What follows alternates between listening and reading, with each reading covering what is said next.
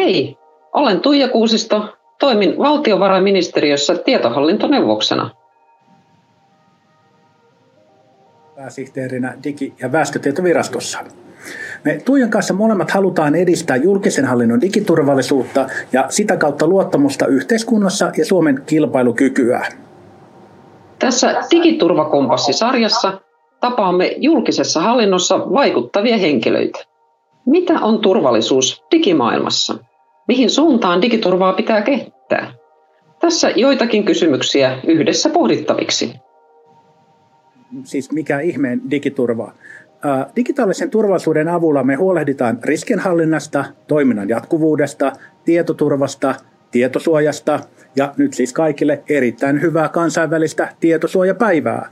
Sekä edistetään kyberturvallisuutta. Digiturva huolehtii meidän kaikkien tarvitsemien digipalvelujen toimivuudesta ja isona kokonaisuutena myös koko Suomen kyvystä selvitä erilaisista digimaailman häiriöistä ja hyökkäyksistä. Ja nyt tuolla kalvolla näkyy, mistä tässä Digiturva-podcast-kokonaisuudesta on kyse. Eli me ollaan nyt Tuijan kanssa yli vuoden verran nimenomaan haastateltu alan johtajia digimaailmaan liittyvistä asioista. Ja nyt kun meillä oli tarjoutu tämmöinen loistava mahdollisuus live-podcastiin, eli kerrankin nähdään ihmisiä livenä, ei tehdä verkon yli, niin totta kai hyödynsimme sen ja siitä Hanselille tietysti suuri kiitos. Ja ei muuta kuin eiköhän Tuija aloiteta. Joo, Kimmo. Ja tässäkin tilanteessa koronasta johtuen niin emme ole kaikki paikan päällä, vaan, vaan varaudumme tähän, että, että sitten säilytämme toimintakykymme kaikissa tilanteissa.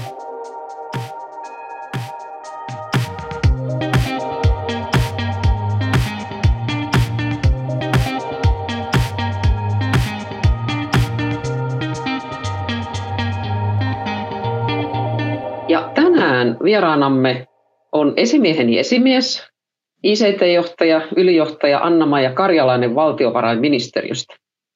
Hyvää iltapäivää Anna-Maija ja sydämellisesti tervetuloa tähän meidän podcastiin. Ja, ja Kimmo myöskin erittäin kiva tulla, kun tiedän, että olette tehneet pitkän sarjan, niin on kiva tulla tässä vaiheessa mukaan myöskin tähän podcastisarjaan. Meillä valtiovarainministeriössä me olemme tunnettuja talousennusteista ja tästä meidän tarkasta julkisen hallinnon talouden hoidosta. Toimit Anna-Maija ICT eli tieto- ja viestintäteknologian johtajana valtiovarainministeriössä. Miten nämä ICT-asiat ja yhteiskunnan digitalisoituminen oikein liittyvät julkisen hallinnon talouteen? No julkisen hallinnon taloudessahan viedään tota, digitalisaatio on se työkalu, millä saadaan sitä tuottavuutta aikaiseksi. Et, et täytyy muistaa, että, että digitalisaatiohan tarkoittaa toiminnan kehittämistä teknologian avulla. Ja, ja sitä ennen kuin näkökulmaa, niin mennään tosiaankin tämä toimintatapojen uudistus edellä. Että, että yksi hyvä esimerkkihän tästä on esimerkiksi tämä palkeiden robotiikka, ohjelmistirobotiikka-kokonaisuus, jossa siis rahoitettiin palkeita miljo- noin miljoonalla eurolla ja saatiin vuosittaiset 6 miljoonan euron ää, säästöt aikaiseksi. Eli tosi iso tuottavuusloikka siltä osalta. Ja, ja ihan samanlainen esimerkiksi on sitten tämä etäasiointiin siirtyminen, että, että käyntiasiointi on paljon, ää, niin kuin paljon enemmän, enemmän kustannuksia aiheuttavien virastoille kuin sitten, että, että asioidaan sähköisesti. Ja sitten täytyy tietysti sanoa tuohon meillä tämä digiloikka tällä hetkellä menossa, että, että ollaan siirrytty laajasti etätöihin ja, ja etätöissä oleminen niin tarkoittaa, että välttämättä jatkossa ei tarvita niitä, niitä toimipaikkoja niin isoja, toimipaikkakustannukset laskevat. Ja sitten äh, matkustaminen äh, myöskin niin kuin EU-hun esimerkiksi meillä vir- virkamiehillä niin vähenee. Plus, että täällä Suomen maassa nyt tämäkin tilaisuus on, on virtuaalisesti, jolloin, jolloin tota, äh, on jopa ollut 400 kuuntelijaa podcastissa, niin menee sitten, äh, ihmiset pystyvät kuuntelemaan etänä, jolloin, jolloin tota noin, niin ei tarvitse mennä johonkin paikan päälle äh, kuuntelemaan sitä, että mitä tehdään. Eli matkustaminen vähenee. Monia tällaisia hyötyjä. Nostit esille tämän digiloikan ja äh, itse kun edustan tätä turvatoimialaa Tuijan kanssa, niin äh, monesti on herännyt huoli siitä, että loikataanko me liian vauhdilla ja miten sitten tämä digitaalinen turvallisuus siellä rinnalla. Ja tuossa on meillä viime tilaisuuksissa monesti tuotu esille, että aina kun otetaan digiloikka, niin joko samaan aikaan tai heti perään pitäisi tehdä tämmöinen kyberloikka myös. Eli mennään tähän turvallisuuden maailmaan. Eli äh, voi hyvin todeta juuri sen, että digitaalinen turvallisuus on digitalisaation edistämisen kumppani juuri nimenomaan tämän loikkauksenkin yhteydessä. Niin millaisia haasteita näet tämän digitaaliseen turvallisuuteen liittyvän Suomessa tai kansainvälisesti?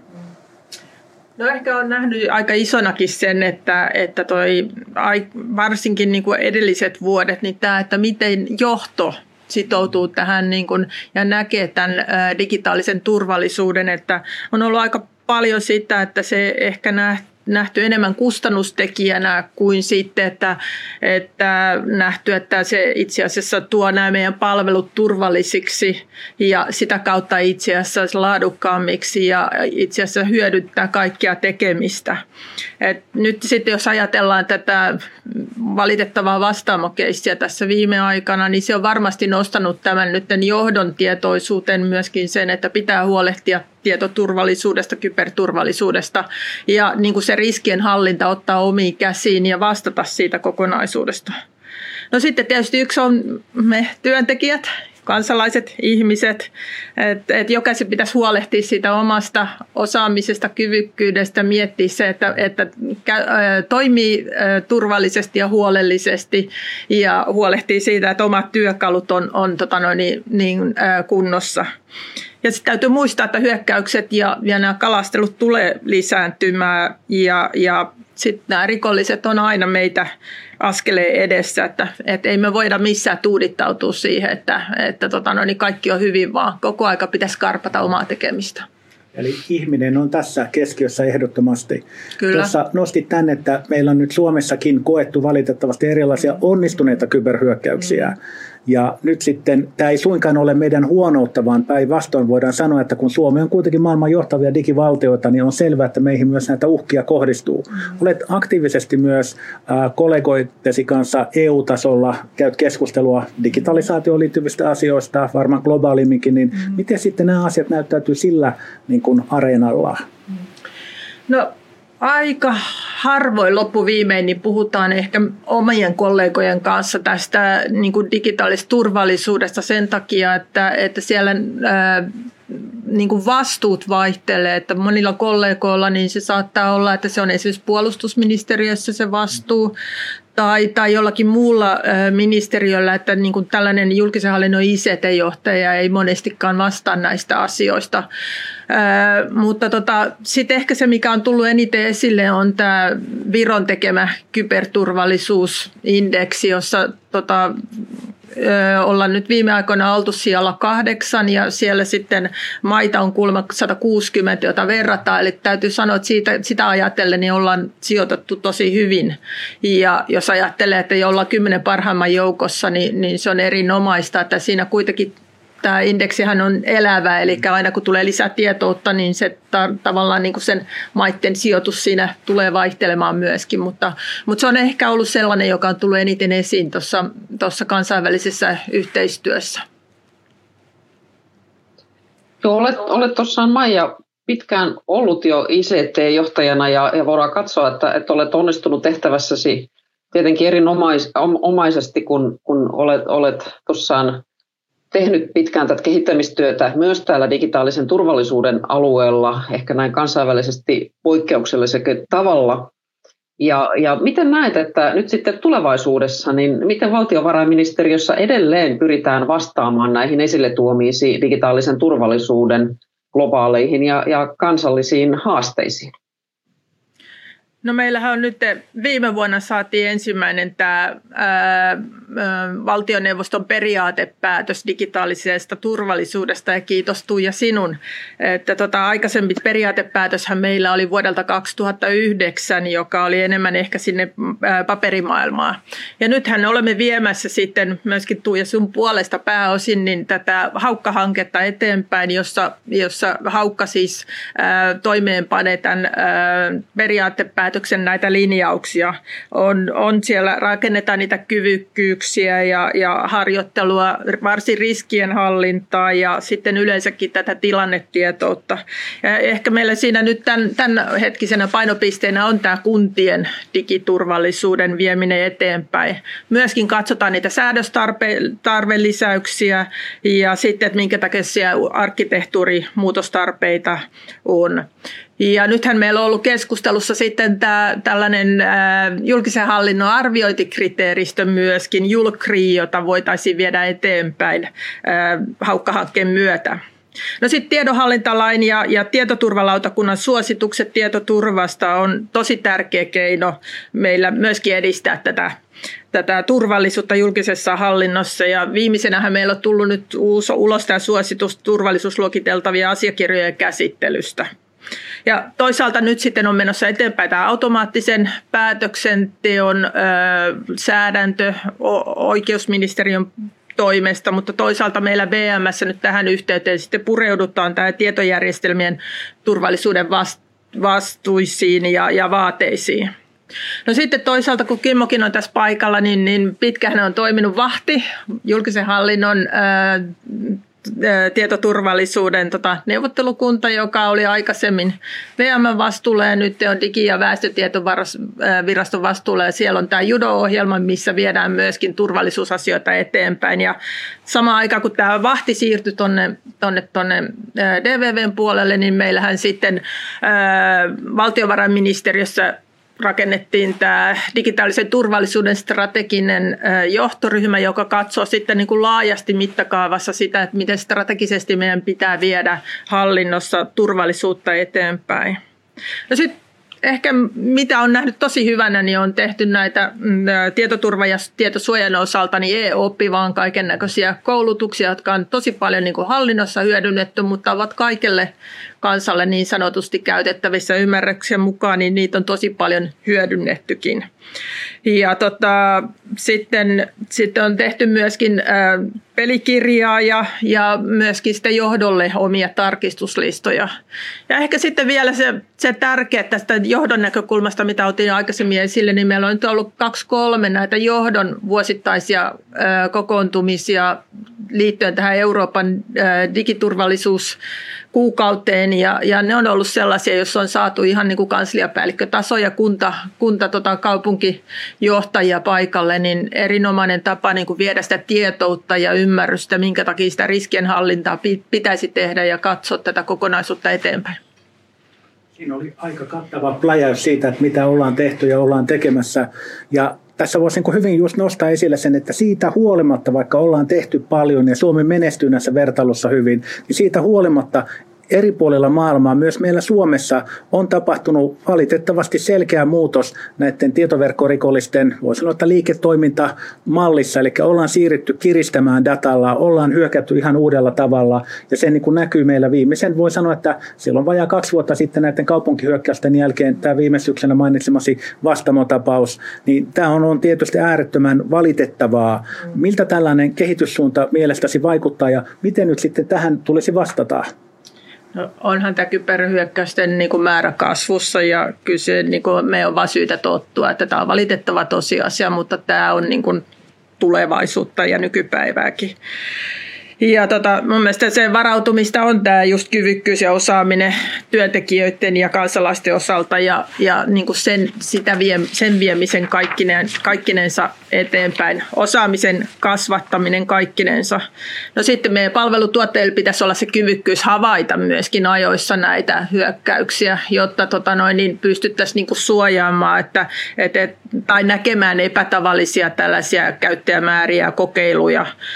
Ja ja mitä äsken otin esille, niin johdolla sitten taas olla tämä tota, digiturva niin kuin osana sitä normaalia riskien hallintaa, että, että tota, niin kuin olla kiinnostunut siitä oman viraston tai oman kunnan digiturvallisuuden tasosta ja mitä siinä pitäisi viedä eteenpäin. Ei jättää sitä sinne IT-osaajille, vaan se on oikeasti riskien hallintaa.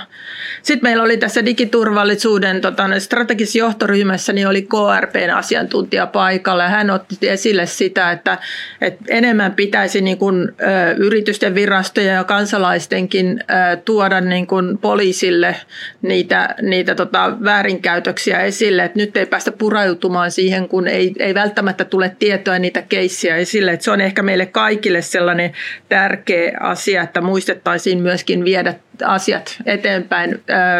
Rikollisuus saadaan sitä kautta ehkä enemmän kiinni. Ja ehkä sitten viimeisenä tämä, tämä että tota noin, niin harjoitukset.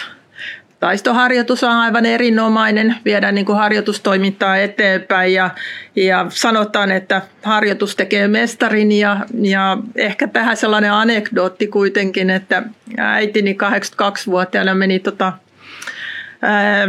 golfkisoihin ja oli harjoittelematta täysin voitti kilpailun ja, ja sanoi siihen lopuksi, että vain lahjattomat harjoittelevat, mutta me emme tätä noudata tässä, tässä tota julkisessa hallinnossa, että se voi onnistua tällaisessa yksittäisessä keississä, että on, on tota noin, onnea, mutta vain, kyllä me luotamme siihen, että, että harjoitus tekee mestaria. Tuo oli sitä analogista maailmaa, mutta täällä digitaalisessa maailmassa me harjoitellaan. Kyllä.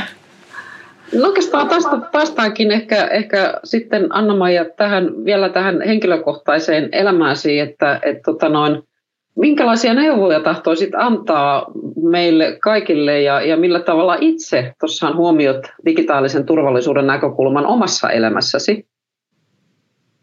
No omassa elämässäni tota, ekaksikin niin tässä joku aika sitten niin, niin näitä mun salasanoja tota, pidensin, vaikeutin niin sanotusti.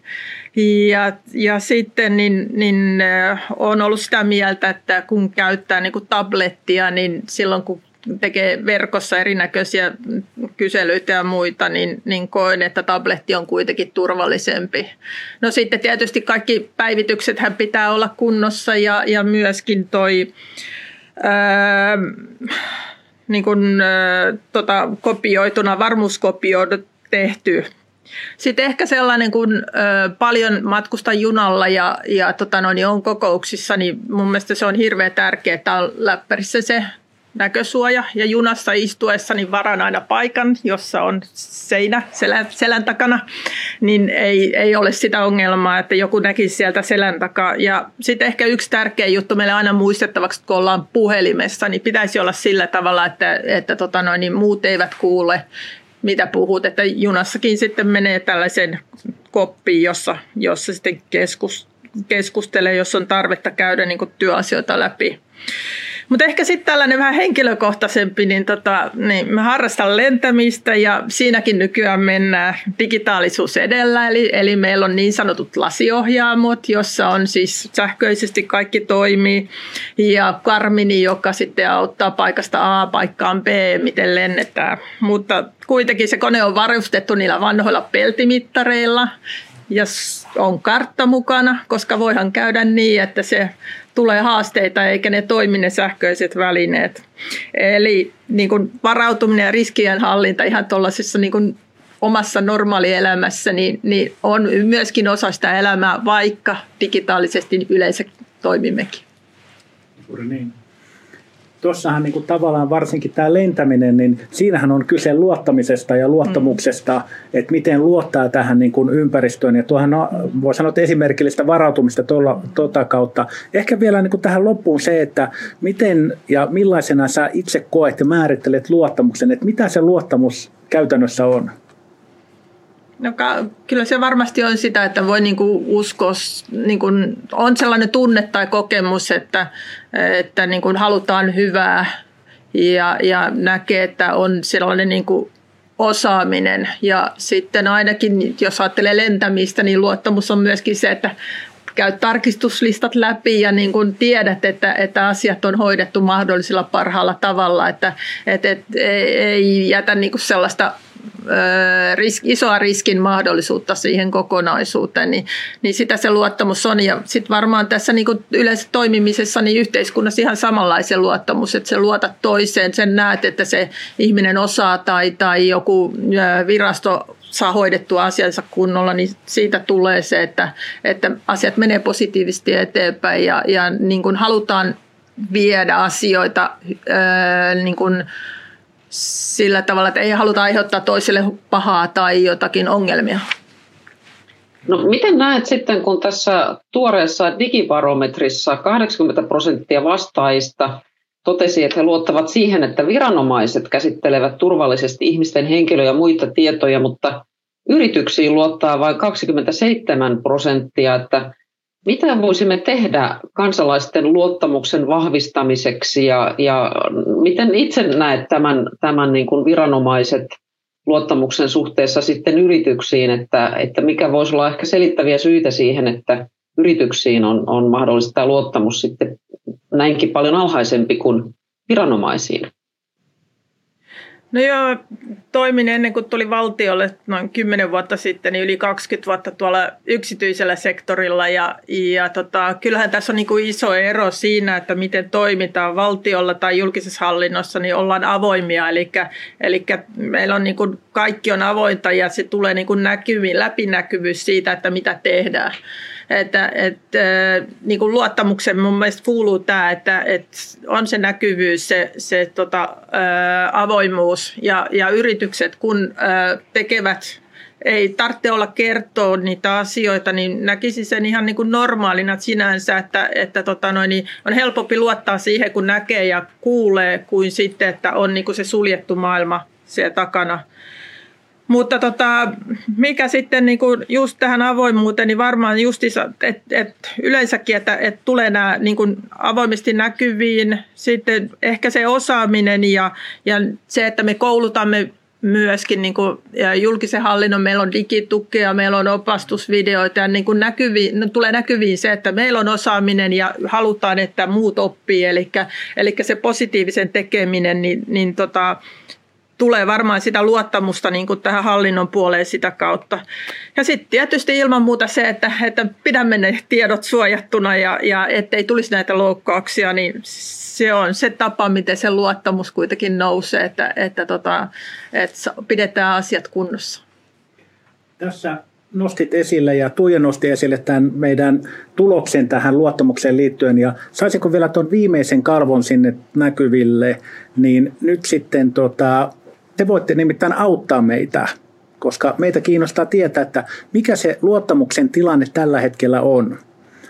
Ja otetaan sieltä vielä seuraava kalvo, eli tässä on meidän vieraita, eli kohta Maija tulee myös tuohon kuvakavalkaadiin meillä seuraavana, ja meillä on siellä toinenkin henkilö tullaan julkaisemaan tässä lähipäivinä, mutta meillä on siellä vielä yksi kalvo liittyen juuri tähän digiturvabarometriin. Eli tuossa kun toi Tuija mainitsi sen, että, että luottamus 80 prosenttia luotetaan käytännössä viranomaisiin ja omaan organisaatioon, että siellä käsitellään tietoja, niin miten me ollaan näitä tietoja kerätty? Niin me käynnistettiin syyskuun lopussa tämmöinen digiturva-barometri-kysely, verkkokysely, ja me hyödynnettiin näitä tietoja lokakuun digiturva-viikolla. Ja me kysellään tässä muun muassa osaamista koulutusta, toisaalta pelkoja digitaaliseen maailmaan, toteutuneita uhkia vapaa-ajalla ja sitten työelämässä, sitten luottamusta, juuri näitä äskeisiä tietoja saadaan totakin kautta selville, sekä sitten koronaviruspandemian vaikutusta työn tehtävien hoitamiseen ja vapaa-aikaan. Ja se, että miksi me ollaan kiinnostuneita tuosta on se, että jos me ollaan työelämässä tai vapaalla stressaantuneita huolissaan, niin se heijastuu mahdollisena lisääntyneenä inhimillisenä erehdyksinä. Ja sen takia meillä on nyt koko tämän vuoden loppuun saakka avoimena tämmöinen barometri, ja tämä linkki löytyy toki tosta, mutta pyrimme toimittamaan osana varmaan palautekyselyä esimerkiksi teille sen, että mistä pääsette tähän vastaamaan. Tämä löytyy meidän DVVFI kautta digiturvasivulta. Olemme somessa paljon tätä somettaneet, Twitteristä, LinkedInistä löytyy, mutta toivomme tietysti, että autatte, jotta saamme lisätietoa tältä kuulijaryhmältä teiltä niin, että saadaan tavallaan päivitettyä tätä tilannetta. 15. helmikuuta me otetaan sen hetkinen tilanne ulos ja katsotaan, että miten nyt noin neljässä kuukaudessa, mihin suuntaan tämä ilmastobarometri tässä menee. Luottamus on tässä ollut tärkeä keskeinen tekijä. Eli toivomme tosiaan tätä kautta teidän apuanne. Ja kiitos ylijohtaja, ICT-johtaja Anna-Maija Karjalainen sydämellisesti tästä vierailusta meidän podcastissamme ja, ja kiitos myös, myös Kimmolle ja, ja jatketaan sitten tätä podcast-sarjaa toki eteenpäin. Kiitos kovasti.